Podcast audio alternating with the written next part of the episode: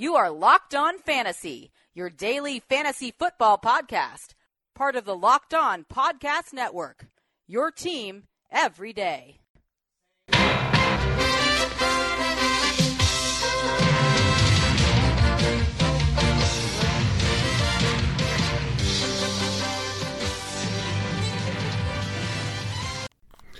Greetings, everyone, and welcome to another edition of the Locked On Fantasy Football Podcast. As usual, I'm your host, Vinnie Iyer. When I'm not doing this, I'm writing about NFL and fantasy football for sportingnews.com. Come to the site now, check out all the stuff we have leading you out of the early part of the NFL offseason. Look back at NFL free agency, the NFL draft, and the NFL schedule, looking forward there to 2020. That's what we continue to do here on Locked On Fantasy Football. We're doing some uh, off-season series here, and uh, we're in the midst, uh, and we'll finish up this week our look at sleepers and busts throughout the AFC and NFC. We've done the AFC sleepers and busts. We've done the NFC sleepers. That leaves the NFC busts to talk about. So we'll wrap this week up talking about the players in the NFC that we think can disappoint. We're going to do one player for each team like we did with the AFC. So 16 guys in depth we'll talk about on today's show to end the week. Before we do that, uh, I got to remind you that today's episode is brought to you by Built Bar. Built Bar is a protein bar that tastes like a candy bar. Go to builtbar.com and use promo code locked on, and you'll get $10 off your first order. So, as we uh, continue to do here when we do our off-season breakdowns team by team, we go conference by conference, division by division. We go alphabetical order, east to west, and we'll continue to do that here and start with the NFC East. Let's dive right into it. The Dallas Cowboys. CeeDee Lamb is the guy I've circled as a potential bust here. We didn't really see a lot of the Cowboys we didn't like. It's hard to really bring down Michael Gallup given how big of a deep threat he was outside and his production from last year. Opposite Amari Cooper. And uh, we talked about Blake Jarwin, how we see the tight end getting a little bit more involved as a big playmaker here. CeeDee Lamb, I think the concern here is a rookie first round pick. It's more about the targets here. There are some vacated targets, but a lot of those are Jason Witten. So you have Jarwin stepping in. Randall Cobb is the other missing guy here from this mix. That's why they were confident drafting Lamb because, like Amari Cooper, he has slot versatility. I think you'll see Michael Gallup on the outside pretty much as the big play threat. Deep for Dak Prescott, I don't think his role is going to change too much. Size, speed, there as a prospect. Gallup is an excellent receiver. I think he can be a little bit better all around here. Almost be co number ones with Cooper. I think Gallup has the potential to be that good, develop beyond just being a guy stretches the field occasionally, and then having Cooper and Lamb in turn will make Gallup more effective. So Lamb is a rookie. I mean, he's very talented. This wasn't the right team for him in the initial part. At some point, Gallup will be too expensive to keep here soon because they invested in Cooper, and then Lamb should uh, step in as a consistent number two. But right now, he's clearly the third option on this team. And if Jarwin steps up a little bit, and you consider Ezekiel Elliott and Tony Pollard in the passing game out of the backfield, Lamb is bound to disappoint. So I think people are going to aggressively look at him as a wide receiver two, and those expectations are really high. I think he's more wide receiver four at this point, given what Cobb and Witten did last year on this team, and given how hide the production of Cooper and Gallup were as Dak Prescott's way more familiar go-to guys at this point. I mean, they're well established here with multiple seasons. Lamb still getting his feet wet, learning the NFL. Tough offseason here for rookie, not having the normal run of minicamp and being with the teammates the way he would like. So, C. Lamb, very talented receiver. I like the pick, reality-wise, in the draft, but fantasy-wise, I think we're gonna have to wait a little bit for the returns on CeeDee Lamb. Let's move over to the New York Giants here. Evan Engram is the guy I've listed here. Now, there's a good chance he can bounce back here, but there's a lot of injury issues with him going forward. Just concerned with the concussion and other things he's had in his uh, history. Evan Engram just simply has not been able to stay on the field. And I mentioned their use of 11 personnel. You could see a lot of uh, Darius Slayton, who's their sleeper for the Giants working with Golden Tate, Sterling Shepard. Shepard is a little bit of concern there, but I think Shepard is a little bit more obvious in terms of the concussion issues and the history there. Engram equally having some durability concerns, and there's going to be a lot of people who think he's going to bounce back and immediately be a potential tight end one in the upper half this year. But Daniel Jones, remember, he doesn't have a lot of chemistry with Evan Engram yet. So this is kind of first year for those two guys. Engram had his best moments with Eli Manning. Ole Miss connection was there that they uh, reheated in uh, different levels there um, with their time apart as Rebels. So that was there in play for Engram. Now, when you look at uh, Kaden Smith, I really like him. The Falcons drafted him. I was surprised they didn't kind of stick with him because they could have used him as the Austin Hooper thing didn't work out. They had to go trade for Hayden Hurst. So Kaden Smith was very talented. He stepped in, you saw. So there's definitely concern that Engram, if he's not quite healthy, Smith could give him a little bit of a battle here. I, I think Smith looking from the Stanford tree that Hooper and Zach Ertz came from, there's some upside with Smith here in these situations. So that's the thing. How often are they going to use tight end as a go to situation? If Shepard's healthy, that's going to put a crimp in Engram's value. Figure Saquon Barkley is going to be busy as a receiver in this Jason Garrett offense to go back to that key role here. So, where does ever, him and Engram fit in the pecking order? I think he's about where Golden Tate and Shepard are. Slayton being the big play threat. Shepard certainly is going to be a key guy for Jones going forward. So, Engram, the injuries with Smith's presence, the way this offense works, slower pace, not having as many explosive plays here. And if they do come, they'll come from the receivers. That's why I'm pivoting away from Engram as a guy that I want to really invest in and that hope for here. I think he has more bust potential than boom here in 2020. And the next team we'll talk about, staying in the NFC East, our third team in alphabetical order, the Philadelphia Eagles. And to me, it's Dallas Goedert. Again, we're sticking with the tight end theme. It's very hard to expect two teams to have tight end one production. Goedert was on the precipice of that last year, especially later in the season when they had all the wide receiver issues, but they don't have those wide receiver issues this year. Alshon Jeffery looks like he's on the mending way back. DeSean Jackson is there. You look at uh, Jalen Reagor being also a first round rookie with some deep threat potential. They have J.J. Arcega-Whiteside, who could see a bigger role. They drafted John Hightower. They brought in Marquise Goodwin. They want to be a field stretching offense a little bit more with Carson Wentz. They already have their go to guy tight end in Zach Ertz. I think you could see a little bit more from Boston Scott and Miles Sanders out of the backfield catching passes as they kind of split the Sproles role a little bit here in this uh, passing game for the Eagles. So where does Goedert fit in? I mean, Ertz could see some targets go down here if they use more two tight end sets, but when you have a little bit of depth at wide receiver, and keep in mind, again, with they had almost zero last year. Greg Ward was their best wide receiver down the stretch with Jeffery and Jackson out. Now Jeffery and Jackson return. Ward is still around. And I mentioned all those guys, Reagor and Hightower, the rookies.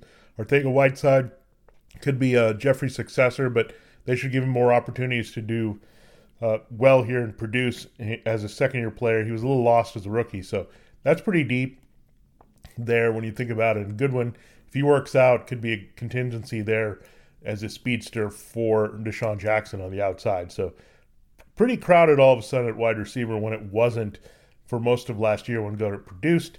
Ertz, again, still has plenty of time and can produce here well before there's like a changing of the guard where Goedert gets more attention here. So, again, just in terms of the targets and the way things played out last year, I don't think that's going to duplicate with the Eagles' number two tight end here in 2020 and disappoint if you're looking at him as a tight end one this season.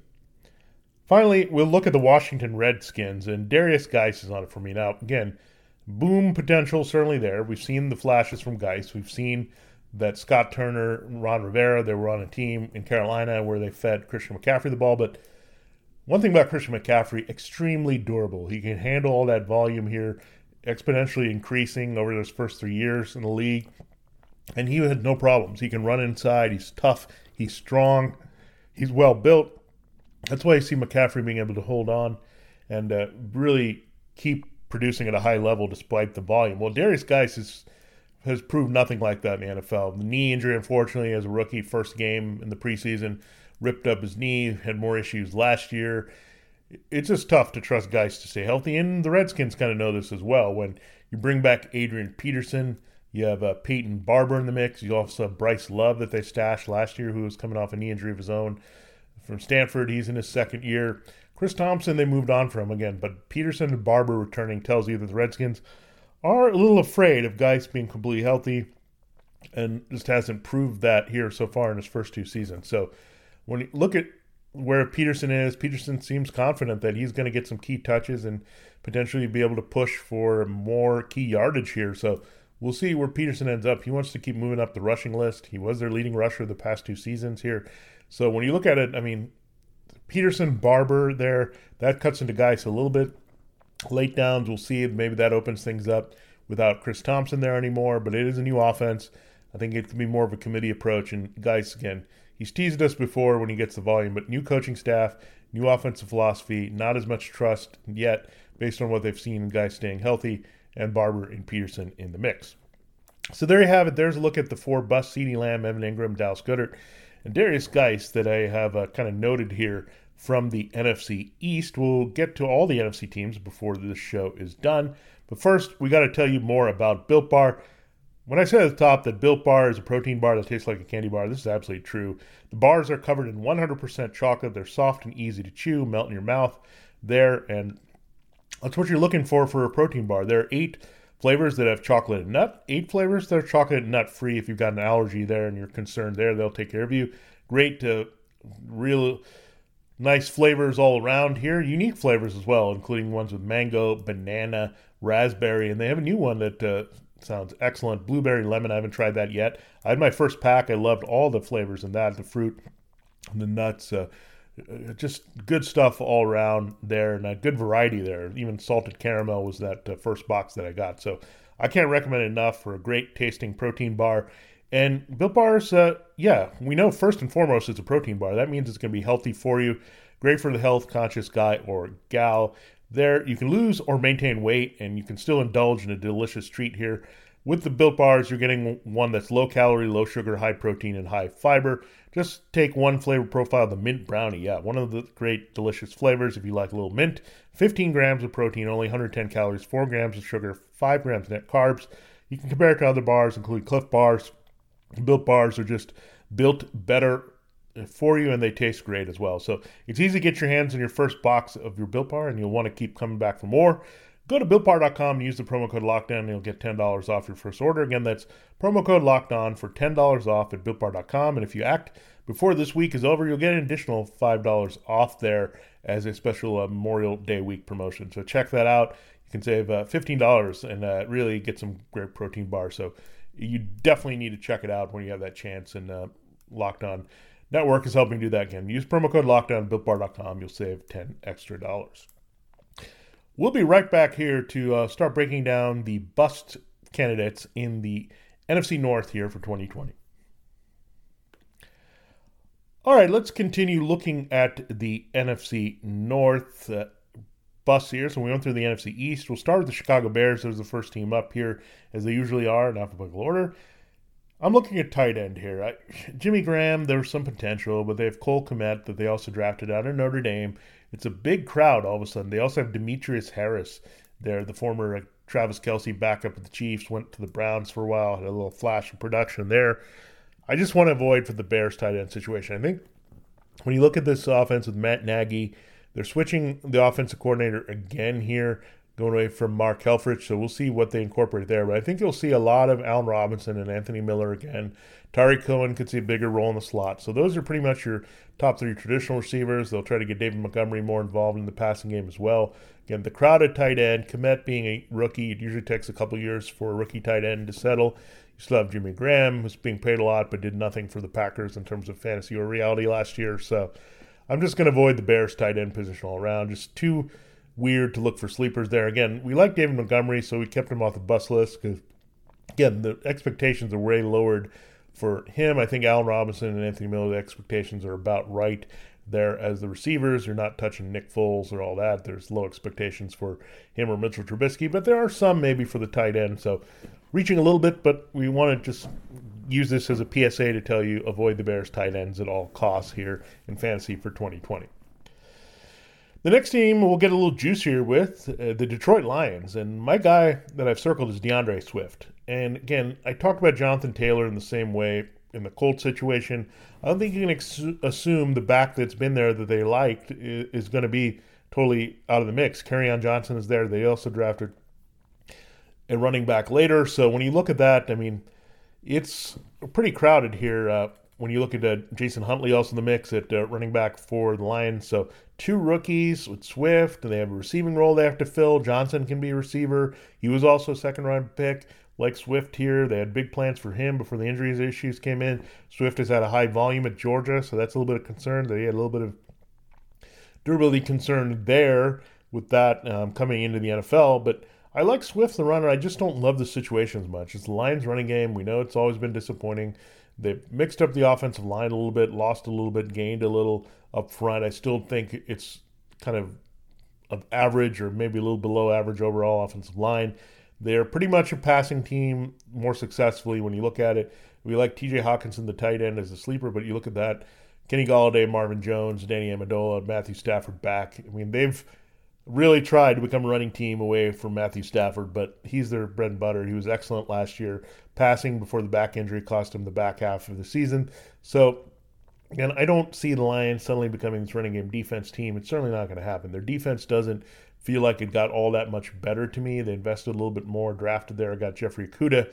But to me, I just don't think the game flow suggests that Darrell Bevell and the Lions are suddenly going to be this conservative team. They want to set things up to throw downfield, but the receiving personnel, having a veteran quarterback who can fling it all around the field, says they're going to be better. And Swift has a bit of a crowd at the backfield as well. So I'm just tempering my expectations. People are going to draft DeAndre Swift and Jonathan Taylor as RB1s, where I think it's buyer beware there, where there's some better values that you can go after that are rookies or not. That you can uh, check out uh, Ke'Shawn Vaughn, we mentioned of the Bucks, someone we're going to watch, or Zach Moss of the Bills, two sleepers we like as rookies that we'd rather invest in later than using a too high of a draft, draft pick on DeAndre Swift. Now, the Packers, the bust is kind of related to the sleeper. I had Jace Sternberger being the sleeper, the tight end. Allen Lazard, the wide receiver, is my bust pick here. Why? You have Devin Funchess in the mix, not the greatest addition here to address the position next to Davante Adams. We don't know how that rest is going to play out here, but clearly the Packers are going in a direction where they're fine with number one wide receiver, not much else. We saw that with Matt LaFleur and the Titans, they didn't really have a loaded wide receiver corps. They got it done with tight ends. The Packers have a little bit more flexibility there with uh, Sternberger being healthy here. So Funchess got that catch radius as well that can go up and get the ball. So they're kind of a grinding type offense, run first with Aaron Rodgers. It's bizarre that they kind of are diminishing Aaron Rodgers in many ways, not just with not drafting a replacement right tackle that's upgrade from Brian Bulaga an aging guy instead of going to Rick Wagner, or the fact that they didn't draft a wide receiver. They're just going to this grinding type of offense. I mean, the fact that they they made a priority of drafting a back early and AJ Dillon from Boston College to mix with Aaron Jones and uh, Jamaal Williams says again the Packers are run first team. They're going to maybe incorporate the two tight end sets a little bit more. They're uh, use the tight end more as a receiving option to complement Adams. So now Lazard, I, I know he flashed a little bit last year, but I don't think that was the real direction.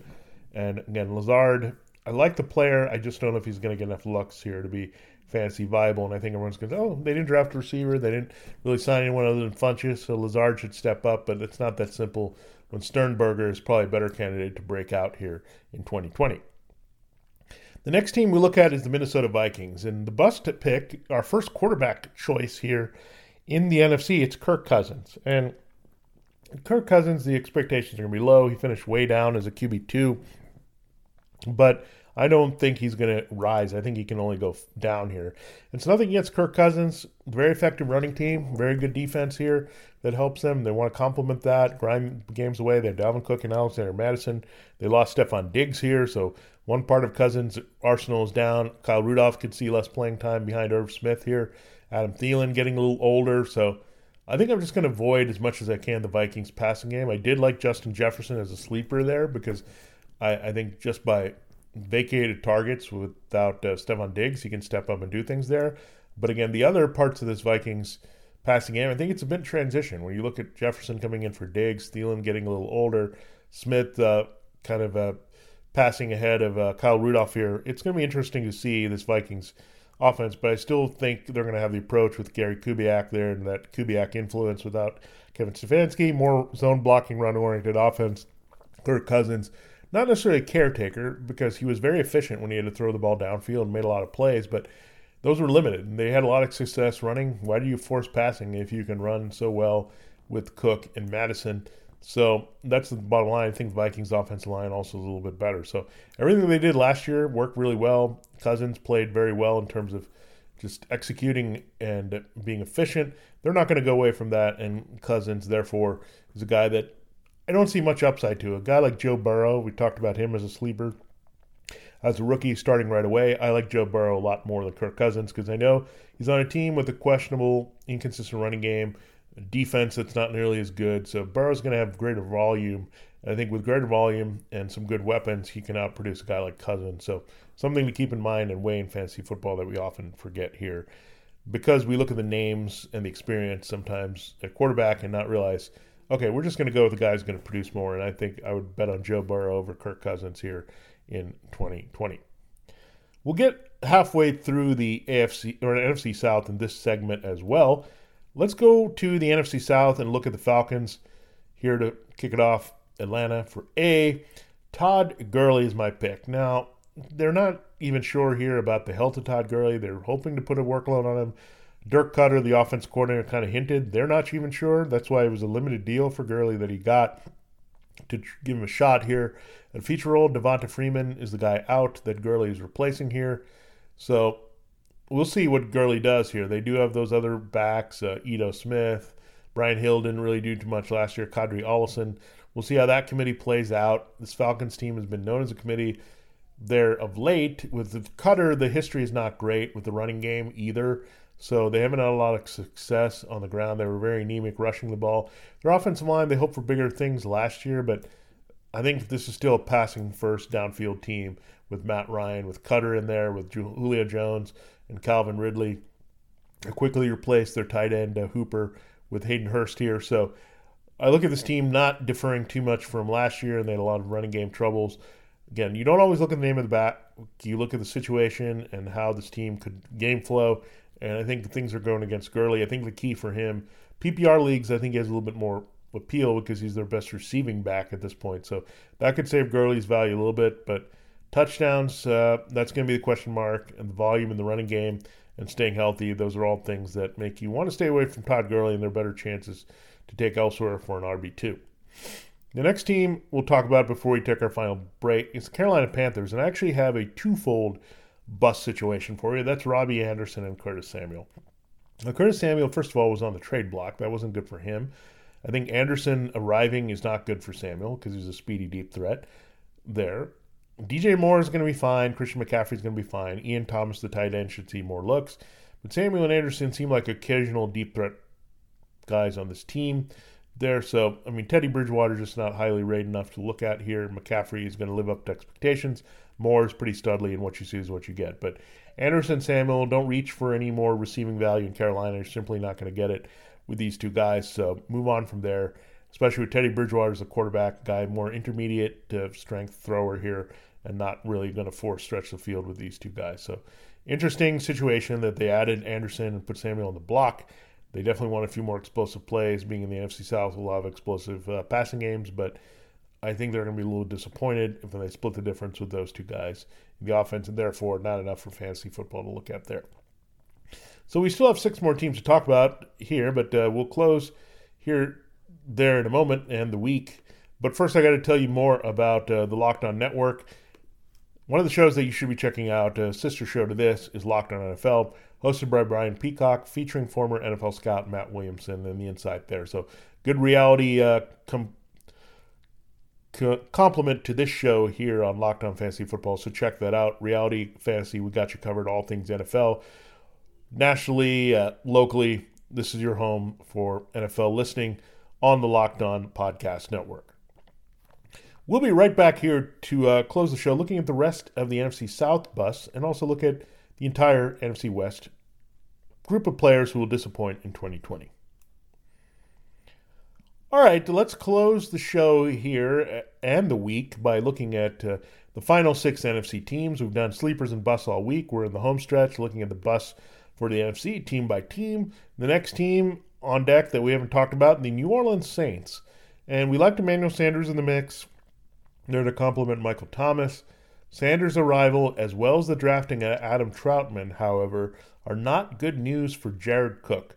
The veteran tight end comes in here Cook uh, had a nice first season, but we know how things quickly change for Cook. He's bounced around a long time since his days with the Titans and Rams, and uh, most recently the Packers and Raiders and Saints. So the second year kind of is a bit of a drop off. He's a guy that flashes very well and can produce a high level, good athletic receiver. But again, you bring in Sanders, a little bit more big play threat, reliable veteran there, similar age there to complement Michael Thomas. Got Alvin Kamara can be healthier and be a bigger factor in the receiving game. Latavius Murray is no slouch there out of the backfield either. And you got Trautman. They traded up to get this rookie out of Dayton. They were out of draft picks, but they liked him. So Cook is in a contract year as well. Dayton, this kid, uh, Adam Trautman, put up some big numbers. So it could be a changing of the guard there where Trautman sees more receiving opportunities late in the season. They also still have uh, Taysom Hill, and we know he kind of plays tight end as well as quarterback to some degree. More he's a running back, wide receiver, tight end hybrid here. That's going to take away some looks at the position, especially in the red zone. So just the forces, the rival Sanders and Trautman, the continued uh, commitment to Taysom Hill. These are all not good developments for Jared Cook, and I think he's going to disappoint, fall up from his tight end one status from 2019. The next team we'll talk about, the most talked about team in the NFL in the offseason, the Tampa Bay Buccaneers. We talked about who like Tom Brady, Rob Gronkowski, Ke'Shawn Vaughn. Well, I'm going to give you two guys, uh, kind of equal bust to me. I didn't break the tie because I just want to talk about both these guys. Ronald Jones out of the backfield. If Ke'Shawn John, Vaughn is our sleeper, Ronald Jones has to be the bust because uh, we don't see Jones holding on to his backfield role. Vaughn certainly has a lot of special qualities, very good power back, underrated receiver. Jones has been in and out of the doghouse of Bruce Arians. I see the pivot to Vaughn here slowly, at least a committee approach with Vaughn and Jones in 2020, making Jones not viable, even though they uh, moved uh, Peyton Barber and the Redskins uh, signed him as a free agent here in 2020. And OJ Howard, the presence of Gronk tells me Cameron Brate is totally out of the mix in terms of having viable receiving production here as number three. Well, OJ Howard certainly with a bit of a struggle as well in and out of the doghouse of Arians himself. I just don't see Howard having a bigger role than Gronk, especially with Brady having familiarity with Gronk. So Gronk, a lot more viable potential as a tight end one than OJ Howard to do that. With Brady now, if Gronk wasn't there, I'd be all in on OJ Howard, but that complicates things, especially when Brady is also in the mix here. So maybe some obvious choices there, but I really like everyone else. I don't think you'll get any bust from Mike Evans or Chris Godwin, anything like that there. So Jones and Howard, easy choices, and that's exactly where I'd go to avoid Buccaneers here in 2020. All right, let's turn over to our last division and the last four teams of this sleeper bus run here of the week. The Cardinals, the guy I have circled is Larry Fitzgerald. And again, this is not reality based. He's going to be in the Hall of Fame. He's had a lot of great years for fantasy and reality. We know that. He's put up the numbers, but the developments of this offseason weren't great for Larry Fitzgerald. Why? Well, they traded for DeAndre Hopkins. So he's the new number one. He's much younger. He does a lot of things that Fitzgerald does with the versatile route running, great hand. So he's going to be the clear new number one for Kyler Murray. You also have Andy Isabella, that was our sleeper, that, is healthy, the speedster that, that they got from UMass, very quick, can make a lot of plays all over the field. They're going to start sprinting the field a little bit more. Christian Kirk should also be a mix. So that's probably your four wide receiver set. We'll see if Hakeem Butler can be healthy or KeeSean Johnson, these two receivers that they had last year. Are they going to be more involved? Are they going to actually involve Dan Arnold at tight end, who could cut into Fitzgerald's work as well? So a lot of question marks here. Kenny Drake out of the backfield catching passes also a concern. So there just might be not a lot of balls to go around after you get from Hopkins to kind of spreading around everyone else here. And Fitzgerald could see limited fantasy football production in that scenario in a spread shotgun offense with Kyler Murray at the controls, and Murray's running also kind of hurts there. It takes away a few more targets from all the receivers. So Hopkins' arrival really puts a damper on Fitzgerald's potential fancy value. I don't think it was that high to begin with, but he's a guy that I don't think you want to expend a draft pick on. Here, if anyone, I think you look at Isabella or Kirk as a sleeper that you could look at as a young receiver. Fitzgerald, venerable guy, who's going to help with the transition here and, and fit very well with Hopkins but more of a possession receiver in these splits and not a fancy football explosion here in 2020. Sticking with the wide receiver theme there as we pivot to the Los Angeles Rams, Josh Reynolds is my guy. Now, people were all about Josh Reynolds last year. I know he's had some moments here. Okay, he was going to plug and play, and Brandin Cooks was down, and he's going to be the guy stepping up after Cooper Kupp and Robert Woods there. Well, that didn't quite happen. Where did they pivot? They went to Tyler Higbee. So I don't see that changing too much. Higbee was outstanding when they gave him a bigger role as a wide receiver here. They went out and uh, drafted a tight end there in uh, Brycen Hopkins to be the guy that replaces uh, Gerald Everett here is in the free agent season. So Everett could see a little bit more work. Uh, maybe you'll see a little bit of Brycen Hopkins. You also have uh, Higbee in that monstrous role. So Higbee to me, Woods and Kupp are definitely clear go-to guys for Jared Goff. Now Goff has a high level of trust and uh, security blanketness with Higbee at this point, who also made a lot of big plays for them last year. So I think that's the pecking order, and Reynolds is really the fourth option at best. Here, I think the backs could be a little bit more involved as well in the passing game. So overall, I don't want wide receivers sort of the fourth option on their team. And Reynolds, again, it would suggest that he's the guy plugging in for Cooks, but really we know the pivot is going to be Higbee. And I'm going to avoid Reynolds here in 2020. For the 49ers, we've got a little bit splashier at wide receiver. There's going to be a lot more buzz about him than Fitzgerald or Reynolds. That's Brandon Aiyuk, the first round pick from Arizona State. Why I'm not crazy about Aiyuk again. Rookie wide receivers can be hit or miss, and we've seen with the first round last year. It wasn't the first round guys; it was the second round guys like uh, AJ Brown and uh, Deebo Samuel and DK Metcalf that really came through and made an impact there. The first round guys uh, needed some time and weren't in the right situation. So Brandon Aiyuk Deebo Samuel, speaking of, he's the main guy here for the 49ers that I really like. You have uh, George Kittle. So Aiyuk right there is your third best option, but keep in mind it's a run heavy team. They also like throwing to their backs, Raheem Mostert and Tevin Coleman. You've got other options. Kendrick Bourne is still around there. They might factor in Jalen Hurd and Trent Taylor a little bit more at wide receiver. So it's getting busy all of a sudden with guys getting healthier in the mix. Uh, Samuel and Kittle established as your top two options. Uh, it's a, to me, uh, Kittle's the one A and Samuel's the one B. So where does Aiyuk fit? I think he can make some occasional big plays, but if he's stepping in the Sanders role, remember Emmanuel Sanders had a few big games early for the 49ers, flashed, but then there was not a lot there. That's uh, what you're potentially seeing in Aiyuk. I think Aiyuk has a higher ceiling because he's much younger than Sanders, and that helps. But again, I'm going to temper my expectations, not overdraft guy just because he went in the first round of the draft as a rookie. That's not what you're looking at. Talent isn't a big factor. Aiyuk has plenty of it, but role is also important. And I think Aiyuk could be more flashy than a steady substance here as rookie. And finally, we'll pivot to running back here with our final team. The Seattle Seahawks bust.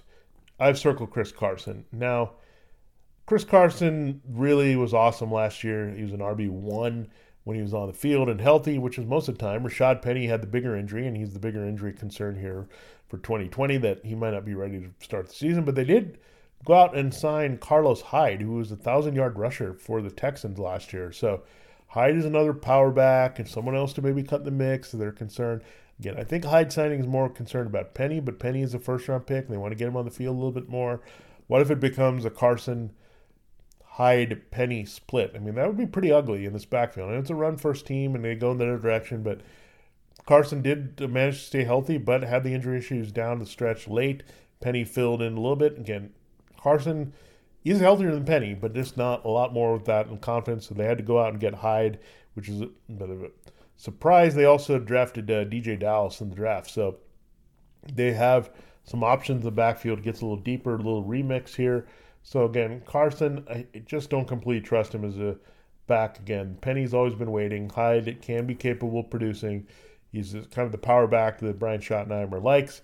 So overall, I think Carson is just he's going to be quite overdrafted again as an RB one, where the situation says durability is a real concern here for him in uh, 2020. So yeah, we wanted to go a little bit big. We finished with uh, Carson. We started with CeeDee Lamb. So definitely uh, we want to gauge every situation. Some teams have guys that are more likely to disappoint than others, and that's what we did here, looking at all the busts in the NFC. So there you have it. You have your AFC sleepers, your AFC bus, your NFC sleepers, and now your NFC bus here on Locked On Fantasy Football.